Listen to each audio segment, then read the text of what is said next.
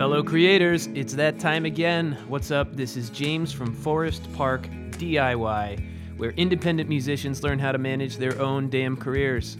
All right, before we get started, I just want to mention that this is a listener focused podcast, and that means that I answer questions submitted by you. So please send me an email at james at Forest Park DIY and let me know what your biggest challenges are as an indie musician. And of course, I want to encourage you to join the Forest Park DIY community by signing up for my weekly newsletter, where I share tips and strategies to help indie musicians escape that painful and confusing situation of being stuck so you can start feeling confident and inspired about the map that'll get you from where you are now to where you want to be. Just go to forestparkdiy.com slash newsletter to sign up. And when you sign up, I'll send you my single release promo content calendar, which is a free mini course that guides you through how to effectively promote your upcoming single, giving exact details on what to post and on which platforms.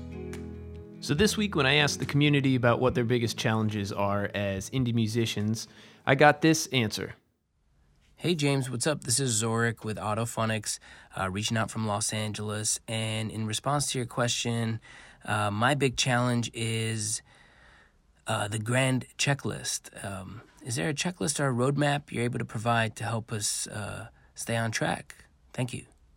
So, Zorik and I were actually chatting via email about the same issue uh, a few days before, and he also added, When I feel productive, I find myself weighing out what's more important, and I lose time stressing about what I might be forgetting.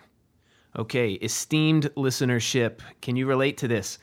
You ever feel like you stress about knowing which activities to spend your time on or feeling confused about which direction to go next? You're working hard, you have all this horsepower and desire to kick some ass, but you just don't know how to channel the energy. Well, Zorik, you're not alone, and thank you so much for being the one to ask what so many of us are thinking. So, is there a roadmap or a checklist you're able to provide to help us stay on track? Okay, the simple answer is yes, but the more complicated answer is that everybody's roadmap is going to look a little different depending on where you want to get to. And since I don't know the specifics of any of your situations, a customized roadmap won't be possible on this program. However, there are a few zones that we all need to be giving regular attention to that'll help us move in the right direction. So, I'm going to be dedicating this episode of the DIY Music Management Podcast to sharing the key to creating your own step by step music career roadmap. Before we dive into how to create your own roadmap, it's important to touch on the concept of zones.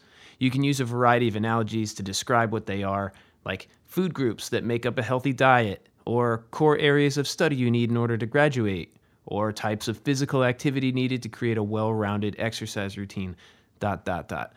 So, to be candid about the metaphor, these zones are the areas of your music career that you need to be spending your time and energy on consistently in order to develop a healthy career.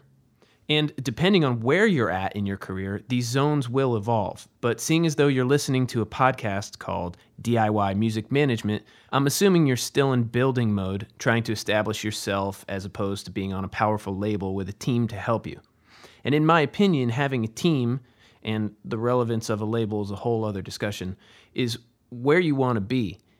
In fact, it's the mission behind Forest Park DIY, which is to help indie musicians manage their own careers effectively so that they can become attractive to potential team members and eventually hand off the time consuming crap, uh, let's call them responsibilities, to the experts. And when I said attract a team, I was insinuating that you can't just hire a team. You can hire coaches and consultants who can help you operate in a way to become more attractive to potential team members. But the type of people you're going to want to represent you, well, they just can't be hired. They're the managers, the booking agents, the licensing agents, and maybe labels. Now let's get back to the concept of zones because when things have been going well in each of your zones for an extended period of time, your future team members will come to you. And as I said just a few seconds before, your project's zones are the top level main categories of activity where you need to be consistently placing your energy in order for your musical project to succeed. And for the sake of time, I'm not going to get into all the zones, and I'll do that on a later episode, but here are a few. Number one, live performance. And this would include your touring strategy or your live stream strategy. Musicality, in other words, getting good at what makes you you as a musician. Number three, song generation, creating your inventory or the ammo that you need to fight this battle with. Number four, building a tribe. This is cultivating a meaningful relationship with the fans that you want through social media, mailing list, and live performances. And number five, distribution. This is the strategy that you use in order to get your music out there into the world. And yes, there are other zones that I didn't mention in this list, and as I said, I'll get into them later on another episode. But as an artist who's still in building mode, I believe that these are where you should be focusing the majority of your energy. And when working one on one with people, this concept of zones becomes the foundation for building roadmaps. We look at each of these categories and decide where do I want to be in a year? I mentioned it in a previous episode, but one of the most powerful things that you can do is to set a specific goal for yourself and then retroactively draw a map of how to go from where you are now to where you want to be. That can be taken as a general overarching strategy, but here specifically, in response to Zorik's question about creating a roadmap for your music career, I want to use that concept and then also introduce the idea of zones so that you can set specific goals for each of these areas and then retroactively draw your map to those goals. All right, so here's a little bit of imagination time. You don't need to close your eyes. If you're driving, definitely don't do that, for God's sakes. But I want you to just think about where you want to be in a year for the following areas and really dream about it. Think about where you could be in one year. And a disclaimer here a lot of people they overestimate where they can be in a year, but they underestimate where they can be in a longer period of time.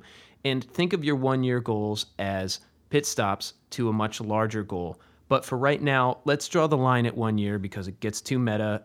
And for the purposes of keeping this episode within an hour long, just kidding, it's not going to be anywhere near an hour long. Let's just stick with one year. Okay, so imagination time. Now, I want you to set a specific goal for each of these areas, and here are some questions to get the wheels turning. Number one, live performance. How many shows do you want to perform this year? Or if you haven't performed your first show yet, by what date do you want to make your premiere? Number two, musicality. Have you identified what aspect of your musicality gives you your unique voice? And if not, how many hours of communion are needed every week in order to achieve that this year? Number three, song generation. How many songs do you want to write this year? And as an aside, I aim to write a new song every week. And you don't need to write that much, but just remember that new songs are the ammo for helping you fight this fight. And if you don't write songs, if you're the type of artist that uses other people's compositions, this applies to you too. You need to be searching for those songs. Number four, building a tribe. How many Instagram followers or mailing list subscribers do you want to have at the end of the year? How many posts do you need to make every week in order to achieve that? All right, and lastly, number five, distribution. How many songs do you want to release this year? And to talk directly to you, Zorik, I love that you use the word roadmap. And that's because the goals that you set for each of these zones, they become a destination that you eventually want to arrive at. And uh, besides, I think that we all have an allergy to the word checklist at some level. And I mean, think about it. Who wants to dive into a fucking checklist when they get home from an eight hour shift at work? I know I don't. And it's a minor shift in thought process, but if you abandon the concept of checklist and start to think of them as directions to a destination, again, it's subtle, but your subconscious begins to shift and it becomes a little less resistant to doing the work. So, in summary, the key to creating your own step by step music career roadmap is to decide on your one year goals or destinations for each zone. Then, once you have these destinations in your mind, you retroactively draw that map that leads you from where you are right now to where you want to be.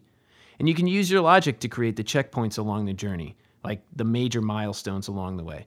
Make sure that when you get in the car, and I'll thank you for allowing me to lean heavily on this metaphor here you have to check your directions in front of you. In other words, use your milestones, which you derived from that ultimate destination, to dictate which daily activities you set for yourself. And if the activity that you're about to pour your energy into doesn't get you closer to the next checkpoint, you gotta swap it for something else that does. And with practice, you're going to start to recognize that there's a pattern to these activities that you need to be filling your week with. And eventually, you'll build a routine around those activities, and planning your week will become automatic. And remember that this is a long game. Attracting a team or building a huge successful project does not happen overnight or as the result of three months of really intense, frenzied action. It happens after years of consistent focus on keeping these zones healthy. You have to have faith in your map and that good things are coming. And listen, if you need help or you feel stuck, feel free to reach out to me at james at Forest Park DIY. I answer all the emails. I love chatting, so be sure to hit me up. Once again, thank you for standing up, Zorik. I wish you and everyone else who's listening the best in your pursuits. Set your goals, draw your maps, dream big, make it happen. The world needs your voice. Let's do it. Ayo. Thanks for listening. This was another production of the DIY Music Management Podcast, where independent musicians learn how to manage their own damn careers. As a listener focused podcast, I'd love for you to send me an email to tell me what your biggest challenges are as a DIY musician. You can reach me at james at Forest Park DIY. You can join the Forest Park DIY community by signing up for our weekly newsletter, where I share tips and strategies to help indie musicians feel confident and inspired about creating a map that'll get them from where they are right now to where they want to be. Just go to forestparkdiy.com slash newsletter to sign up.